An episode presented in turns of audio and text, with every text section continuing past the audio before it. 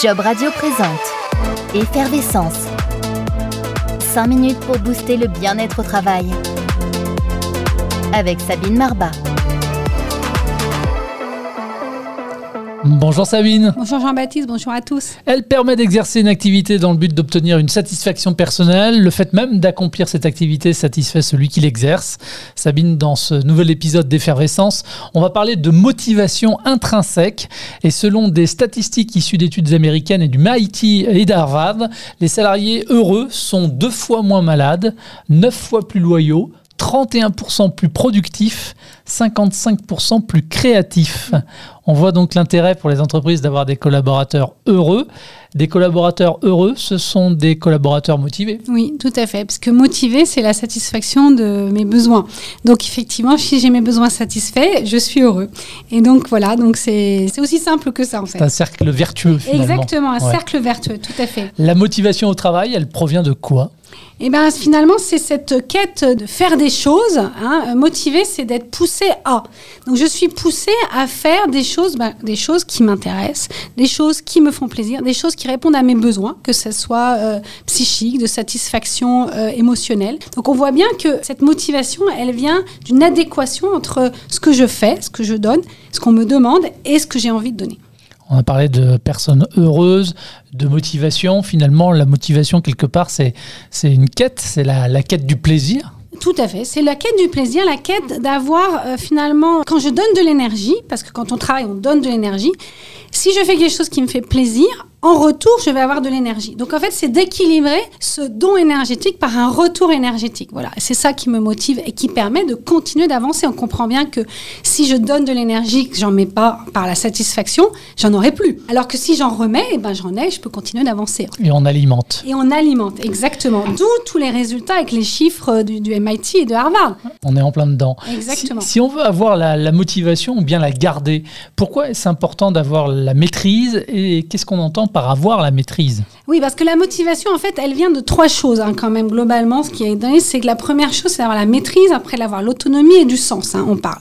Donc la maîtrise, c'est le fait que je me sente en capacité de réussir ce que je dois faire. Donc si j'ai cette impression que je suis en capacité, en fait, je sais que je vais en réussir.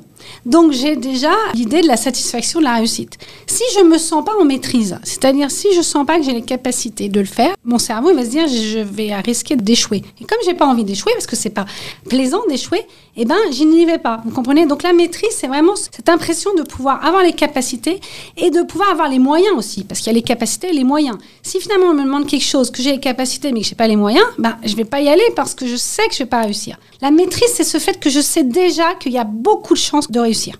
Et quand on l'a pas forcément la maîtrise, est-ce que l'on peut donner quelques clés justement pour l'obtenir? Alors, pour obtenir la maîtrise, euh, je dirais qu'il y a deux choses. C'est un, si on sent qu'on n'a pas les capacités, c'est comment j'obtiens les capacités ou comment je vérifie si j'ai les capacités en demandant du feedback à mes collaborateurs, à mes clients, enfin en sachant si j'ai les capacités. Et puis si j'ai pas les moyens, c'est pareil, c'est en les demandant les moyens. Donc voilà. Donc en fait, pour développer la maîtrise, c'est comment j'obtiens les moyens et les capacités, soit en m'auto-formant, soit en les demandant à l'entreprise, soit en allant chercher euh, de l'aide. C'est ça en fait. Est-ce que l'on est motivé que lorsque l'on est euh, finalement autonome? Alors c'est un autre élément qui fait partie des besoins, c'est que les besoins humains, un humain il a besoin de se sentir libre, de se sentir autonome, de cette capacité à vérifier qu'il peut faire. Hein, voilà. Donc euh, l'autonomie participe de la motivation parce que pareil, à chaque fois que je vais faire quelque chose de moi-même, sans qu'on m'ait dit de le faire, eh ben, j'ai beaucoup plus de satisfaction que si je fais un truc en exécution. C'est pour ça que plus on laisse les gens autonomes, ça n'empêche pas le contrôle, plus ils vont se sentir satisfaits parce que c'est plus fort de réussir un truc que j'ai initié moi-même, de ma propre liberté, que de juste faire quelque chose qu'on me demande. Ça augmente mon niveau de satisfaction. Initier des choses par soi-même, c'est ça l'autonomie. On devient aussi peut-être en faisant soi-même plus créatif.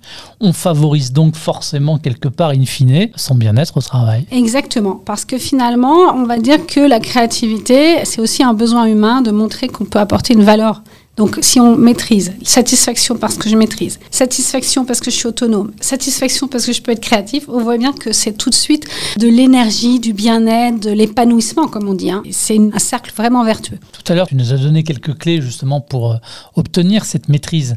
Maintenant, pour euh, devenir autonome, là aussi, est-ce qu'on peut donner comme ça en conclusion quelques clés? Oui, ben, voilà, il faut la réclamer ou la demander. Hein. L'autonomie, ça vient de quoi? Ça va la première chose, il faut avoir des objectifs clairs. Donc, il faut clairement savoir ce qu'on attend de nous. Donc si c'est clair par la hiérarchie, très bien. Si c'est pas clair, le demander. Et il faut un cadre très clair. Qu'est-ce que j'ai le droit de faire? Qu'est-ce que j'ai pas le droit de faire? Qu'est-ce qui est autorisé? Et un monitoring. Donc en fait, pour l'obtenir, je peux le demander si je l'ai pas. Et parfois, il y a certaines entreprises qui ne favorisent pas ce style de management. Dans quel cas, il faut changer parfois d'entreprise parce que globalement, il y a des postures managériales qui favorisent la motivation et il y en a d'autres qui la cassent. Donc, allez chercher les bonnes euh, cultures d'entreprise, je dirais. Ça s'appelle Effervescence, 5 minutes pour booster le bien-être au travail. Un nouvel épisode à découvrir en avant-première tous les lundis sur jobradio.fr, un programme auquel vous pouvez également vous abonner depuis l'ensemble des plateformes de diffusion de podcasts. Merci. Au revoir. Allez, à très vite. Job Radio vous a présenté Effervescence. 5 minutes pour booster le bien-être au travail. Avec Sabine Marbat.